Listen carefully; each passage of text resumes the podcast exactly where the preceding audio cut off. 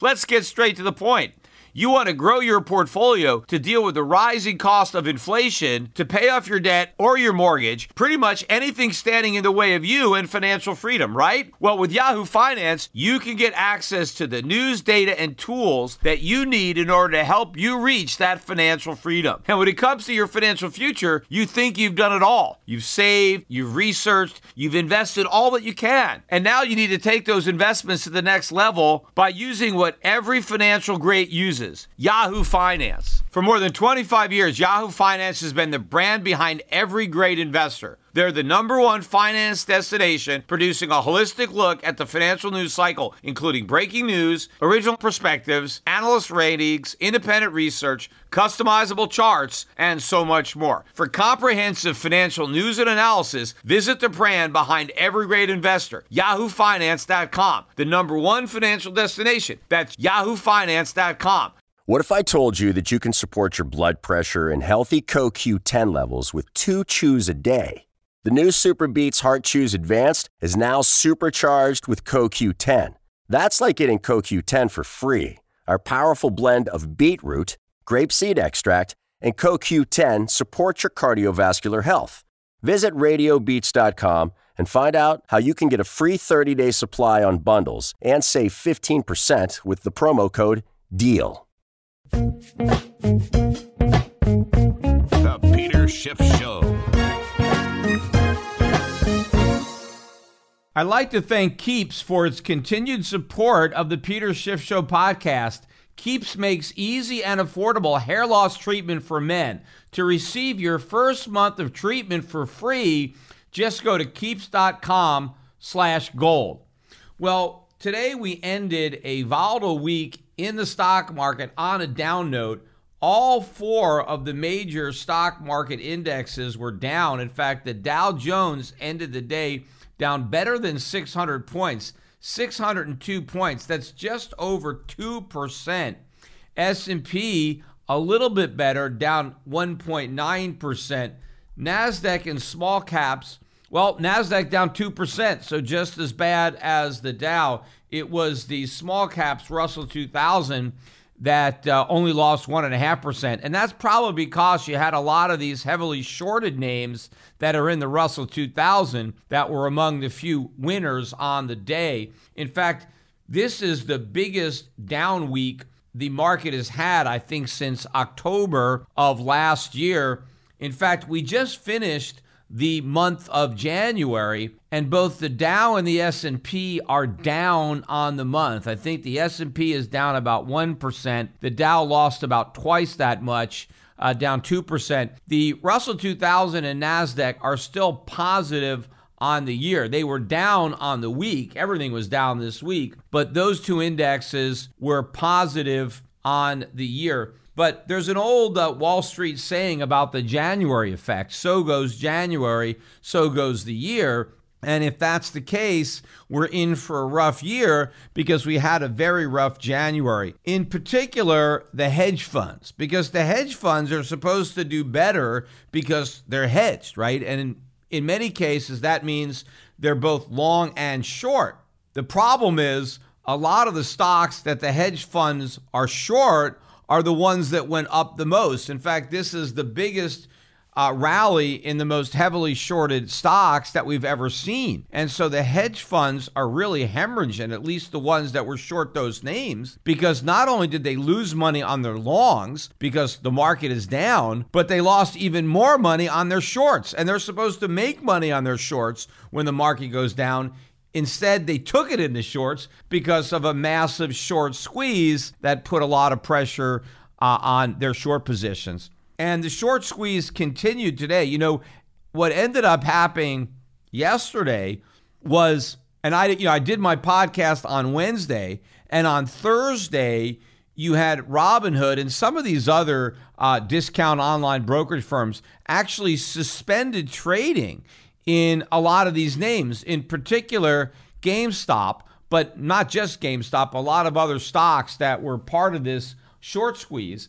And that created a huge backlash because the question is why was trading halted? There are a lot of people that think that the reason it happened is that the hedge funds put a lot of pressure on the brokerage firms to stop trading in these stocks because it was causing them losses. Because remember, companies like Robinhood, they let you trade for free. Well, there's no such thing as a free lunch. I mean, if you're trading for free, how's Robinhood making any money?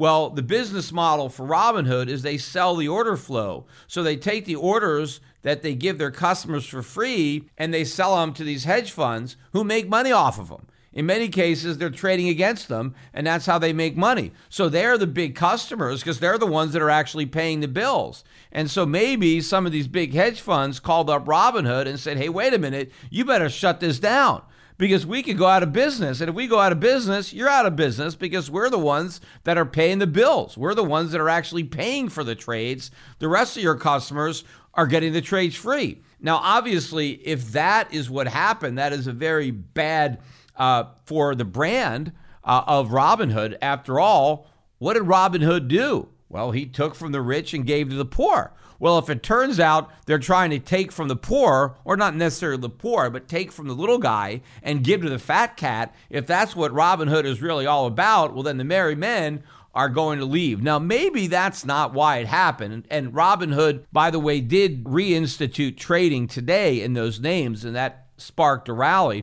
Although, even though they had announced the prior day that they would resume trading in these stocks, once people started trading, they were informed that there were limits on the size of the position. And in fact, in many cases, people were limited to just one share of stock. That's it. That's all they could buy. So if the stock was $20, you could invest $20. That was your maximum.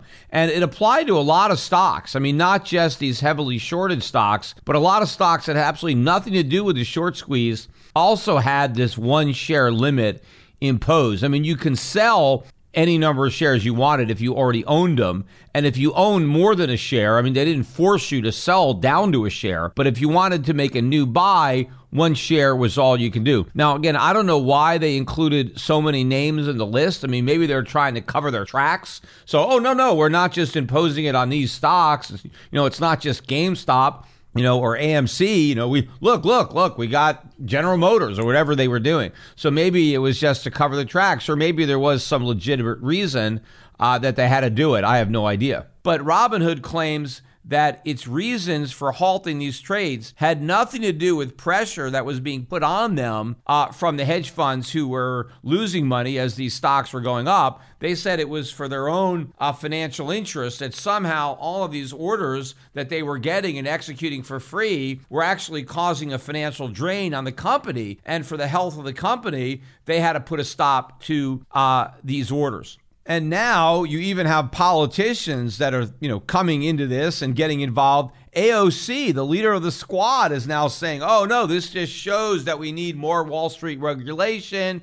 We need more taxes. We need taxes on trading. We need government to look into this. Look, the last thing we need is more government. I mean, government is the problem. The Federal Reserve is the problem. We'd be better off getting rid of the security regulations that we have and have an even freer market when it comes to uh, investing than cracking down even heavier.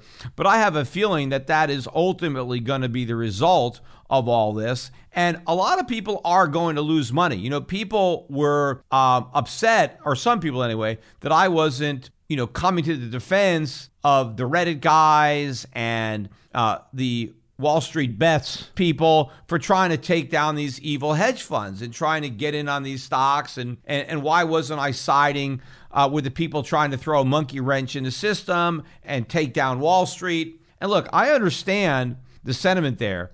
I'm talking about it from an investment perspective. And I get it. I think the short squeeze on these stocks was a brilliant move. And I think the people that organized it and got in early, you know, they had a home run. They had a, you know, a once in a lifetime trade. There were some tremendous profits that were made as a result of this epic short squeeze.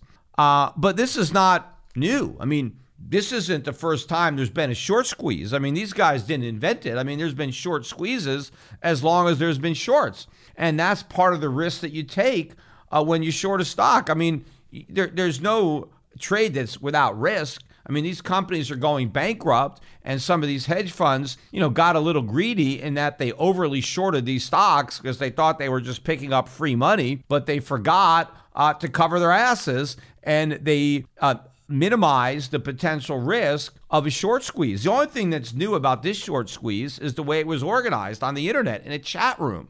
And that, you know, they never had one uh, where you had, you know, a platform like Robinhood where this was carried out or uh, a network like CNBC, like covering the whole thing, like blow by blow, like they're they're covering a sporting event. So this was a very high profile short squeeze, but the concept is still the same. Maybe the players are a little bit different. But what I'm concerned about is the smaller investors who don't understand this concept, who have actually bought stocks like GameStop and who paid $200 a share, $300 a share, $400 a share, even $50 a share, and who haven't sold, who are just holding on, who have been encouraged to continue to hold. And in many cases, I think some of the people that are online that are encouraging other people not to sell are themselves selling. I mean, that's what I think. I mean, the, you can't just believe everything that you read in a chat room. I mean, people who don't even know who you are may not have your best interest at heart. I mean, they may be pumping up the stock precisely because they want to dump it. So if they want the price of the stock to go up and you own it, they don't want you to sell it because it's you're not selling it that makes the price go even higher and allows them to cash out at a, at a bigger price. I'm just afraid that there's going to be a lot of small guys who have been led astray and maybe they think they're doing this just to stick it to the man and maybe they think, oh, they don't care if they lose money. We'll see. And I believe when they do lose money, that's when the government is going to swoop in with more unneeded and unnecessary regulation, you know, to protect the little guy, which is going to make it even worse for the little guy. You know, one of the reasons that the little guy uh, is on his own is because the government has made it so expensive for professionals to work with the little investors that they refuse to do it. It is so expensive now that brokerage firms have raised their minimum account size to a level that's so high that a lot of people can't afford to get professional advice. So they get no advice at all, or they get advised by, by shysters. You know, all of this supposedly to protect the little guy. They actually ended up protecting the little guy out of any decent investment advice. You know, it would be much better if the little guy had no protection at all and then he can, you know, go into the market and hire somebody to help them that knew what they were doing. Instead, they're at the mercy of the people who could prey on them because the only people that don't get regulated are the criminals. All the honest guys, all the good guys who would have done a good job anyway, can't work with these people because the government made it too expensive. They can't afford it. And, you know, it's not just because the reputable guys are honest and they just want to do the right thing because they're good people. And of course, a lot of them, uh, they do that. I mean, a lot of them are. Are, have a high character and you know they want to do what's right for their customers but even if they're not guided by a moral compass they're guided by their own greed right if you want to make money in the investment industry the best way to do that is to do a good job for your clients over the long run because if you do that, then you're going to retain your clients. You're going to get referrals. I mean, that's true in any uh, business that you could run. Every entrepreneur wants satisfied customers, regardless of their motivation. They need to satisfy their customers that they want to make money, which of course they do, which is why they're in business. Uh, so I think the public would be better served by a vibrant free market rather than government bureaucrats because of all these security laws there are a lot fewer broker dealers out there. There's far fewer of them around because they can't afford to stay in business. And the ones that are left after the government, you know, raised the barrier to entry so high, you know, they won't take the small investors because they lose money on every account because of all the regulatory requirements and burdens that go into opening the accounts and maintaining the accounts. You just can't make any money off the small investors, so you have to refuse to serve them. So if there was no regulation, Yes. Is it possible that some of these small investors might get ripped off? Sure. They're getting ripped off now anyway. So, you know, why not let them get ripped off in a free market versus a government controlled market? But the reality is the cost of government protection exceeds whatever is being stolen, meaning that the cost to the public you know, because all of the regulatory and compliance costs ends up getting built in uh, to the fees and the commissions. And you may say, well, how is that possible for the guys that have free trading? They have free trading because they don't give any advice. It's all unsolicited, it's all automated. They don't do anything to help the little guy. But if you want to talk about a full service broker, the people that actually try to help the little guy understand what he's doing and making a more informed decision, right? The cost of that type of service is a lot higher than it would be absent all this government intervention. And so the the cost of all this regulation that is ultimately borne by the investor, those costs far exceed any amount that would be stolen if none of these uh, eh, regulations existed. I can tell you from experience that losing your hair sucks. In fact, two out of three guys will experience hair loss by the time they're 35. My hairline started receding in my 20s. And what I ended up doing about it was using minoxidil. Of course, at the time, it was very expensive, it was under patent. And eventually, I found a friend in Spain who started buying it over there and shipping it to me so I could actually afford to buy it. And it dramatically slowed down the rate at which my hairline receded. Well, the good news is you don't have to buy it from a drug company that's got a patent, and you don't have to have a friend in Spain who will smuggle it in for you. You can buy Keeps. Keeps is affordable, and the sooner you start using Keeps, the more hair you'll save. So act fast. Many men even experience hair regrowth from using Keeps. The best part is you don't even need to go to a doctor's office. All you need to do is to visit the Keeps website from the privacy of your own home. You'll get the medical attention you need and discreet drug delivery from the comfort and the privacy of your own phone. Keeps offers their products at half the cost of your local pharmacy, so you don't have to go broke to avoid going bald. So keep your hair and your money. Keeps treatments start at just $10 a month. So to take action and prevent hair loss, get your first month of treatment for free by going to keeps.com slash gold. That's keeps, K-E-E-P-S dot com slash gold. For your first month of treatment, absolutely free. Traffic jams, tailgating, pileups. Ugh, the joys of driving. How could it get worse? The federal government wants to have a say in what you drive. That's right. The Biden administration's EPA is pushing mandates that would ban two out of every three vehicles on the road today. Don't let Washington become your backseat driver. Protect the freedom of driving your way. Visit EnergyCitizens.org. Paid for by the American Petroleum Institute. But more importantly, what I want to talk about today is not these heavily shorted stocks that the guys at Reddit and Wall Street Bets are buying. But I want to talk about what they started buying yesterday and what they continue to buy today. It's almost as if these guys were listening to Wednesday's podcast, which I titled The Mother of All Short Squeezes is Yet to Come. And what I was referring to was the short squeeze that I anticipate happening in gold and silver.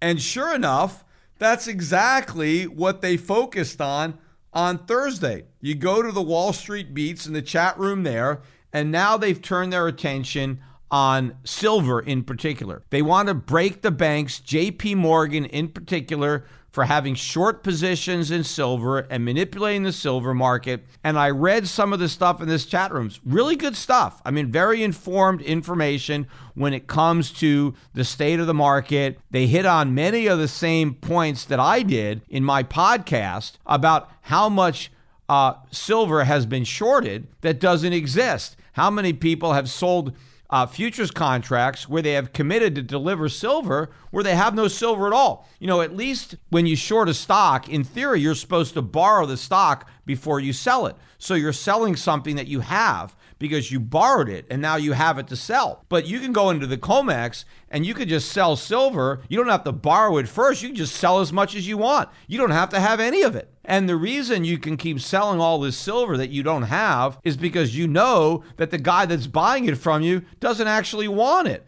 He's not going to ask for the real silver. He's just going to close out the contract for cash or maybe roll it over into another month. But they pointed out hey, what if you take a futures contract and, and, and take delivery. Now the short is stuck because, you know, unlike GameStop, they can issue new shares. They can't magically create new physical silver to be bought by the shorts to deliver. So they pointed this out, but their argument was look, let's buy the physical. They recommended buying SLV uh, which is a silver ETF. They also recommended buying physical silver, coins and bars. They listed a number of dealers that they recommended. Unfortunately, nobody mentioned Schiff Gold. That would have been nice if they had included Schiff Gold in there. They included uh, several of our competitors, though, but they didn't. Uh, they didn't include us. Uh, but they talked about buying physical silver. And they also focused on one silver stock in particular, First Majestic, AG was the symbol. The stock actually gapped up by 40% uh, yesterday morning, uh, had another big gap up again this morning. Uh, in both cases, the stock closed quite a bit lower than it opened. You know, one of the problems with a lot of these guys who are trading off these chat rooms is they're not that sophisticated. They just put in market orders, and you're just going to get eaten for lunch if that's how you buy. You know, when a lot of these small orders come in all at once or they bid up the market uh, in the evening session, they gap these stocks up. The sellers uh, a step back, and you have all these unsophisticated uh, guys just rushing in with market orders, and they just fight. You know, you know, they bid bid one another uh, against one another, and the price goes way up, and people made a lot of money. I think what some of the more sophisticated people did is they immediately sold uh, the uh, First Majestic shares they had and maybe traded into some other uh, silver stocks that didn't move up as much because they weren't the subject of the hype, but maybe they were obviously better valuations. And so they did that. Some people just might have taken advantage of the spike to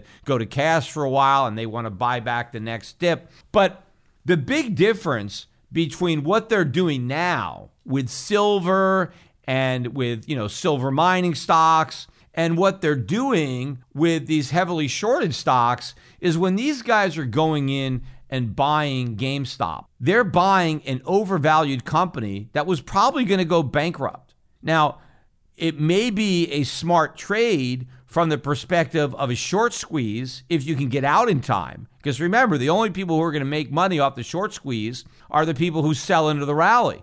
If you just hold on through the entire thing, you're going to be a big loser. But the big difference is GameStop and these other companies are overpriced.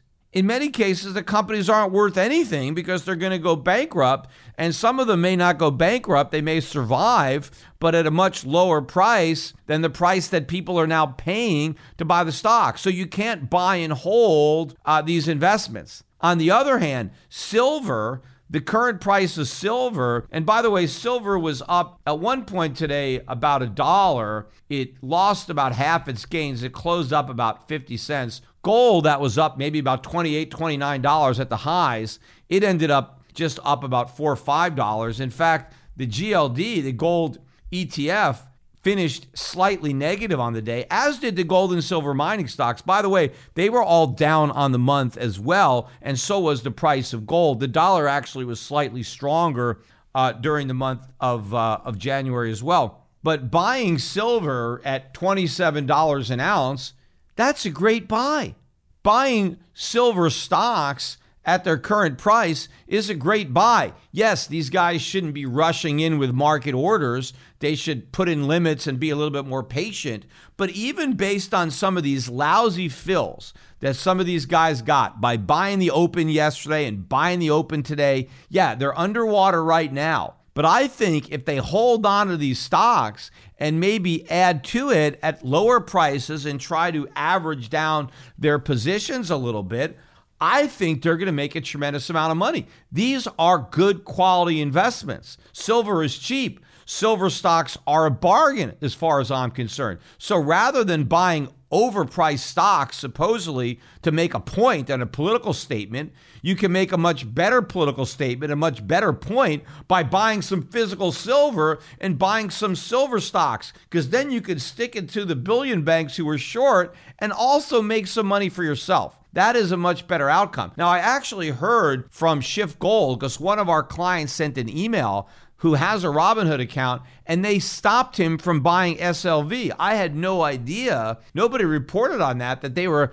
preventing people from buying SLV because that's got nothing to do with these short squeeze stocks. I mean, you could argue, oh, people are just trying to manipulate the market. They're just buying these stocks, even though they're overpriced, just because it's part of an organized short squeeze. But that's not the case with SLV. I mean, people could just buy silver because they think silver is a good uh, asset to own. I think it's underpriced. It makes no sense unless there is some type of volume problem. I mean, I don't really know what these dynamics are. Maybe for some reason they were getting all these orders that the funds that normally buy the order flow weren't paying for it. And so maybe Robinhood had to actually execute the orders uh, and pay for them. And they were paying to execute these orders, but they were they were doing the trades for free. So that could turn their entire business model upside down. If they're able to sell their order flow and make a profit that way, but now the people who normally buy the flow don't want it anymore, and now they actually have to pay to execute this and volume has gone through the roof, if they're losing money on every trade, that is a big problem. And maybe that is the reason that they had to halt the trading is because they were losing too much money. But the question is, will the Reddit guys will they actually be able to succeed and cause the price of silver to make as big a move as the moves that we've seen in these heavily shorted stocks? And the answer to that question is no, because these heavily shorted stocks had a much, much smaller float and were much more easily manipulated in this organized short squeeze. It is not going to be nearly as easy to move the price of silver, either in the physical market or through the ETF. It's too big a market relative to the size of uh, this group. And again, I think the Reddit Raiders had help. I think there were some big players that were also involved. I mean, maybe they allowed the little guys to be the front men and they were in the back because that was part of the story to encourage the little guys to buy and hold, right, and not sell. It was all this army of small guys getting revenge for the 2008 financial crisis and taking down the big guy. So, to the extent that there were some other big guys that were contributing to this and profiting from it, it wouldn't be the right PR if you know they were they were public about it. So they were kind of quiet and they had these front men, right, that more fit you know fit the profile of what they wanted everybody to think right? Because it was like, hey, why don't you help one hedge fund take down another hedge fund? That's not as sexy a story. I mean, people aren't going to go to the mattresses, uh, you know, and maybe lose money on purpose to enrich somebody who's already rich. But if you can turn it into a cause, right? Well, yeah, I mean, there are people who are willing to lose money for a cause. I mean, people have risked their lives, people have given their lives for a cause that they believed in. So if you get people to think of this transaction as a cause, as a fight worth fighting, and the only thing you have to sacrifice is some money, well, then people might be willing to do it. But they wouldn't be willing to do it to help enrich somebody who's already rich. So that would have to happen behind the scenes. And I think that's going on. But I don't think there is any uh, big money that is working behind the scenes in this silver trade. I think this really is uh, David versus Goliath. And in this case, you know, you know, I think Goliath can win. So I don't really think that this is going to have that much of an impact on the market. I just hope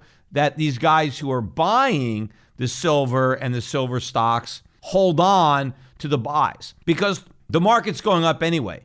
It's not going to go up because of what they're doing. It would have gone up anyway. They did cause GameStop and all these other stocks to go up they're not going to cause a big move up in silver or silver stocks. I mean, they did for a day or two, but it didn't have that big an effect. I mean, you can see where the market closed yesterday. You can see where it closed today. Yes, marginal gains, but nothing like the gains that we saw in those short stocks. So I hope they don't become discouraged uh, by the failure of their effort to immediately bear fruit, because it's not.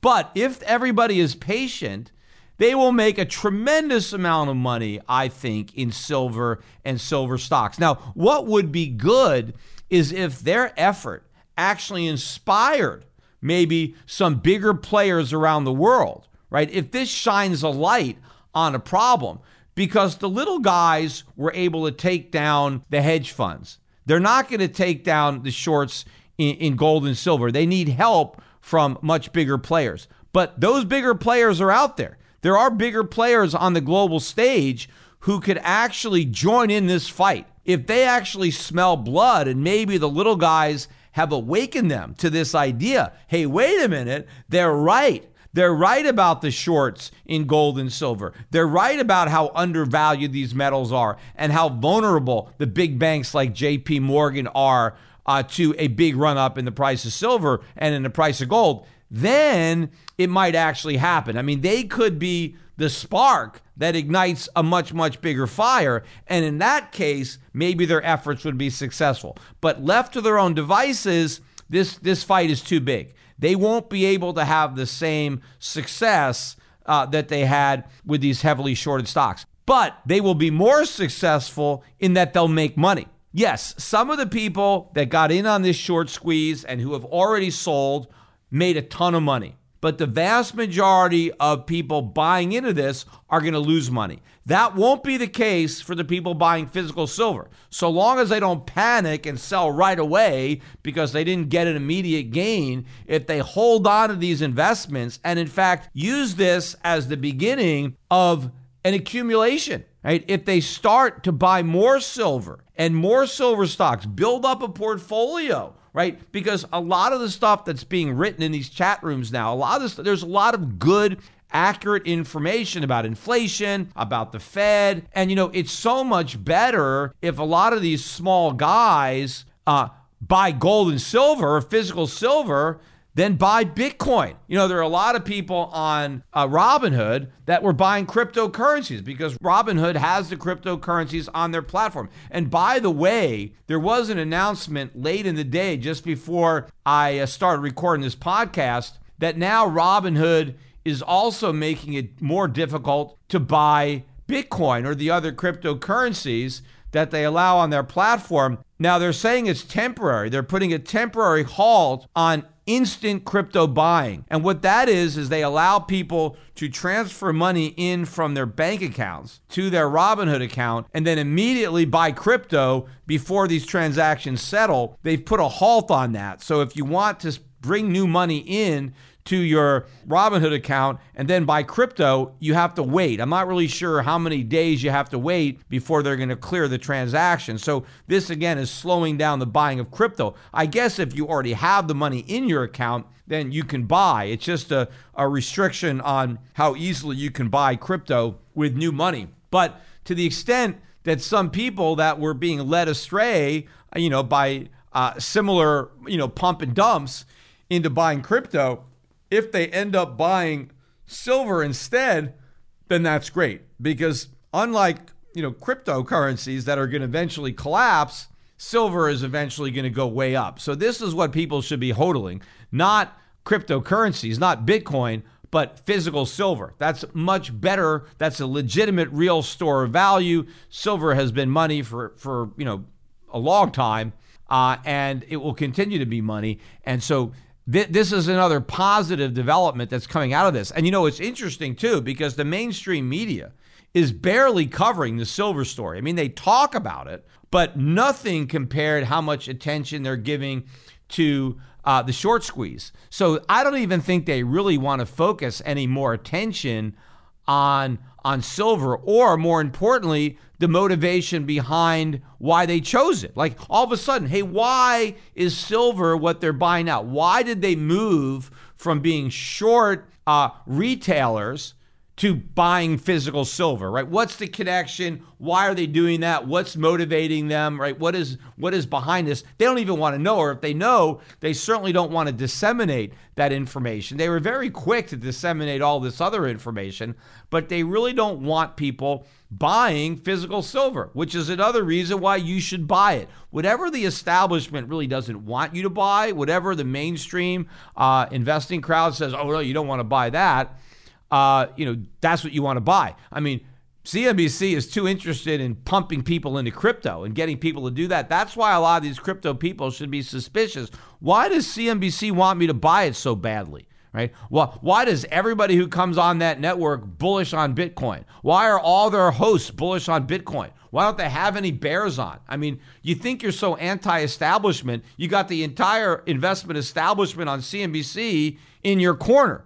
Don't think you're the contrarian when you've got CNBC basically touting what you're buying. What they don't want their viewers to buy is physical silver. And that's obvious uh, by the way they're really burying this story. I mean, they mentioned it briefly, uh, but they gave it nowhere near the coverage uh, that they're giving uh, to uh, the shorts. And while I am on the topic of Bitcoin, that was the other big story of the day because while everything but the most heavily shorted stocks was tanking, Bitcoin was rising. Now, gold and silver rose as well and surrendered, uh, you know, a good chunk of their their gains.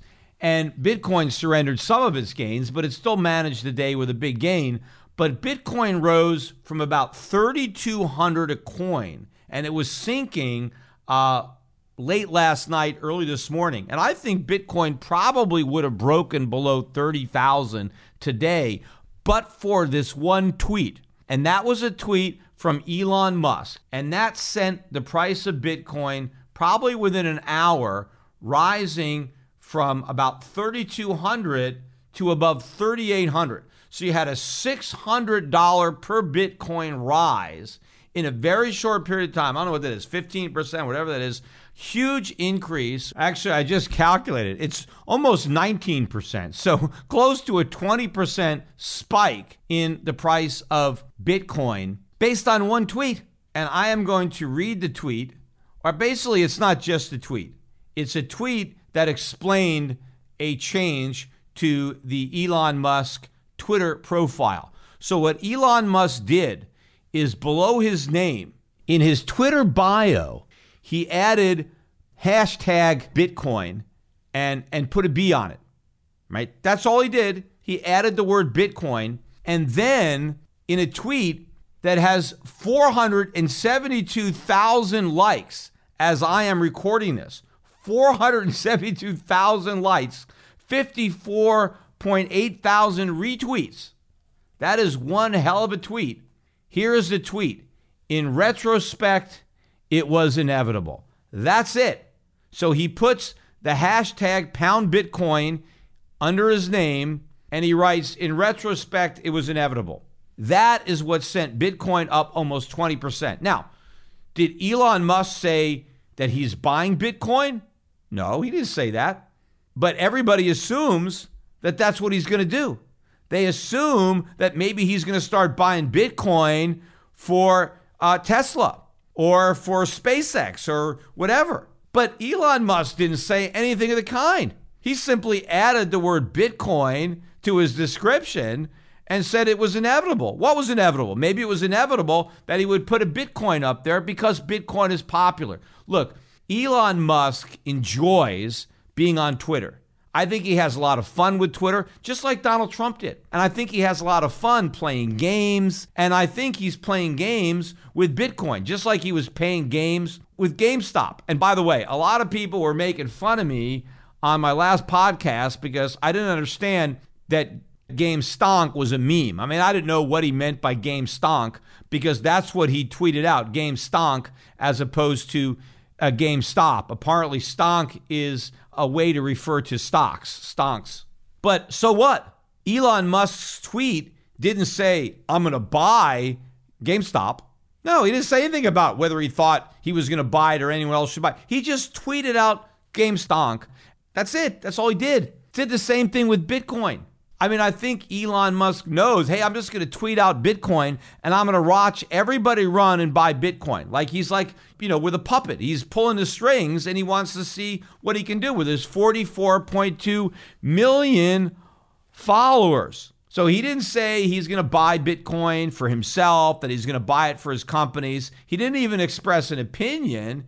He just added the word to his Twitter account because he thinks he's going to get more engagement, he's going to get more people uh, following him, and it's going to increase his influence in the internet, right? The more people following him, the more people that he can influence. That's all that's going on. I think he is using the Bitcoin hodlers. I think he knows how much influence he has because he's a respected guy. He's a smart guy. He's a wealthy guy. You know what people think? Oh my God, Elon Musk is the richest man in the world. What if he puts all his money into Bitcoin? Oh my God, think about how much higher Bitcoin is going to be if the richest man in the world starts buying it. Believe me, the richest man in the world doesn't need Bitcoin. What does he want to fool with Bitcoin for? And people probably think, oh, and if Elon Musk, the richest man, starts buying Bitcoin, well, all the other billionaires are going to buy it too. They're all going to copy Elon Musk and they're going to buy Bitcoin. None of this is going to happen. This is all pie in the sky nonsense. You know, the Bitcoin rally and the GameStop rally, it's all the same thing. It's all the same dynamic. In fact, I think that the Bitcoin experience really is what set the stage for this. I mean, the fact that worthless cryptocurrencies, you know, or digital tokens could rally, hey, anything goes. If people will buy Bitcoin, hell, they'll buy anything. I mean, I think that was really the inspiration and the motivation. You know, I wrote a commentary out today, and I don't know, I haven't seen anybody else making this comparison, but it really reminded me of the Mel Brooks uh, play, uh, which is also a movie, The Producers. And if you haven't actually seen this uh, movie, I would recommend that you you watch it. It is very funny. But the story of the producers is you get a bunch of guys that are doing a play and they know that most Broadway plays flop and the investors lose money. So their idea is, hey, let's just oversell this thing. Let's just get a lot more investors. Maybe we'll sell 100 people 25% of the play. I don't remember the exact uh, math of it, but they kept overselling shares. And the idea was when the play flops, we'll just tell everybody they lost their money and we'll just keep all the money because we're raising a lot more money than we actually need to fund the production, right? Now, in order to make sure that the play was a flop, they deliberately tried to create the worst play they can come up with, which was springtime uh, for Hitler. And unfortunately, it was a wild success you know, which was the worst thing that could have possibly happened, uh, was that they had a successful show and now they had all these investors who were expecting to get paid, and of course they couldn't pay them because you know because of the fraud. Well, this is really what happened uh, with uh, these shorts. I mean, they had all these horrible companies that they shorted and it's precisely because the companies were so bad that they attracted so many shorts. And because there were so many people that were short, it made them ripe for the short squeeze. So they ended up losing money. And the stocks that ended up doing the best are the companies that are doing the worst. These are the best performing stocks in the market are the worst performing companies. So it's just like uh, springtime for Hitler. You know, they, they, they thought they had the worst play. They tried to make the worst play, and it ended up being a phenomenal hit. Meantime, Bitcoin was not able to hold on to that spectacular rise. In fact, after getting about to 38,000, it actually sold back down uh, below 34,000. So it almost surrendered the entirety of the Musk rally. As I'm recording this, it's back above 35,000. But, you know, I watched again the premium, the uh, premium for um, uh, GBTC. In fact, at one point during the day, it went to a discount so I still think there's a lot of pressure on Bitcoin. Uh, the uh, Elon Musk tweet notwithstanding. In fact, another uh, billionaire, Dalio, came out on Reddit uh, with an explanation of what he actually believes about Bitcoin because he said there's a lot of false information that is out there about my views on Bitcoin, and he tried to clarify it. I read it, didn't really clarify much, but to me, he still seems like he's leaving a window open, a possibility that he might buy Bitcoin, but only with a small amount of money and with the expectation that he could lose most of it, but he may be willing to take a flyer on it. I still think he doesn't quite get it. If he did, he wouldn't even bother to take a flyer because there's no way this thing is going to fly. It's going to collapse. The only question is when. Just like uh, with GameStop. It doesn't matter how high it goes in the short run. In the long run, it's the intrinsic value of the company that's going to determine the price, which is dramatically lower than it is right now, if not zero. And the same thing applies to Bitcoin.